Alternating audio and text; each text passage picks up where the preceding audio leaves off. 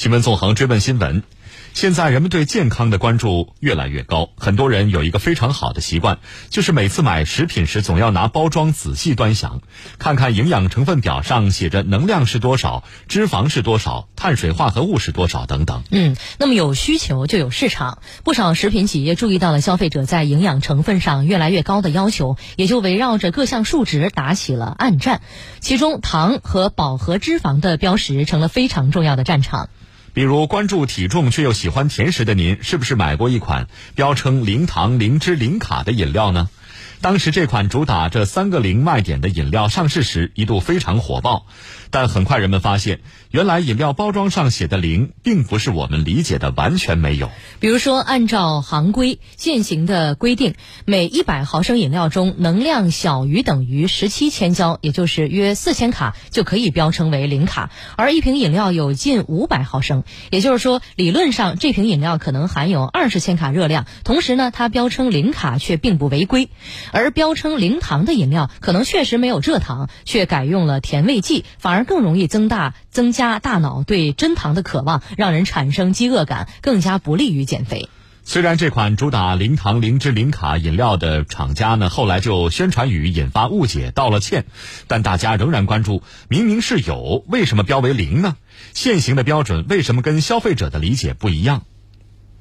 近日，国家卫健委就发布了《食品安全国家标准预包装食品营养标签通则》征求意见稿。新标准有望增加预包装食品对糖和饱和脂肪的强制性标识要求。那么，今后食品包装上的营养成分表会变成什么样？我们又该如何读懂它，选择真正健康的食品呢？我们来听总台央广记者车丽的报道。国家食品安全风险评估中心主任李宁说。食品营养标签的作用就是向消费者提供食品中的营养信息。消费者通过看营养标签来了解食品的营养特点，从而帮助自己合理选择食品。我们在购买的营养包装食品上都会看到这个营养成分表。那么这一列呢，它就是反映的营养素的种类。那么这一列呢，就是每一百克营养素里边的各种含量。那么这一列呢？就是这个 NRV，就是营养素参考值。通俗的说一下呢，它实际上就是每人每天每一种营养素需要量的这么一个参考值。那么，比如说蛋白质，它的参考值是六十克。那么这个百分之十一表示的什么呢？就是表示了我摄入一百克这个食品，它这个蛋白质呢，只满足了我参考值的百分之十一，这远远不够的。所以就还需要从它的食物别的食物里边呢来摄入蛋白质。我们经常看到饮料包装上标注零糖、零糖等营养标识，甚至比商品名称还大。商家标的这么明显，目的在于凸显商品的独特性。那么，零糖是代表一点糖分都没有吗？国家食品安全风险评估中心研究员刘爱东分析，其实零糖饮料并不等于一点糖都不含有。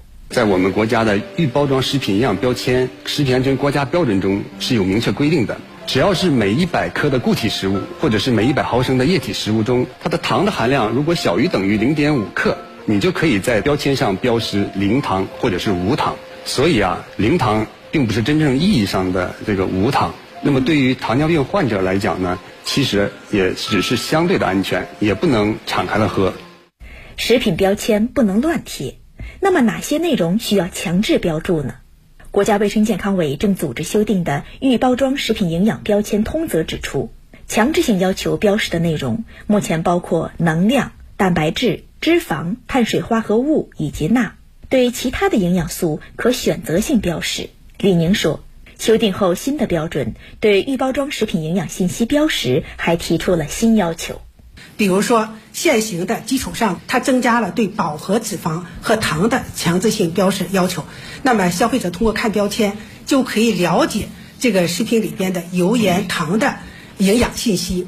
此外呢，这个修订的这个标准啊，还鼓励在食品包装的正面用文字或者图案形式呢，对营养成分表里边的营养信息呢做一些补充说明，这样就便于消费者。更直观的了解这个预包装食品里边的营养特性。此外呢，还考虑针对儿童青少年谨慎选择高油、高盐、高糖食品呢，考虑增加一些提示信息，这样呢，提醒消费者来合理的选择了预包装食品。专家建议，在对标准进行修订的同时，有关部门对于产品的检测和监管也要到位。对于一些乱标、错标产品成分含量的企业，要进行处罚、责令改正，同时还要加强对于消费者的营养学知识教育。李宁提醒，消费者购买预包装食品或者点餐的时候，一定要养成看标签的习惯，通过看标签了解食品中的营养特性。比如说，我血压高的消费者呢，他可能更多的关注是钠的标识；血糖高的消费者，他更多关注的是糖的含量的标识。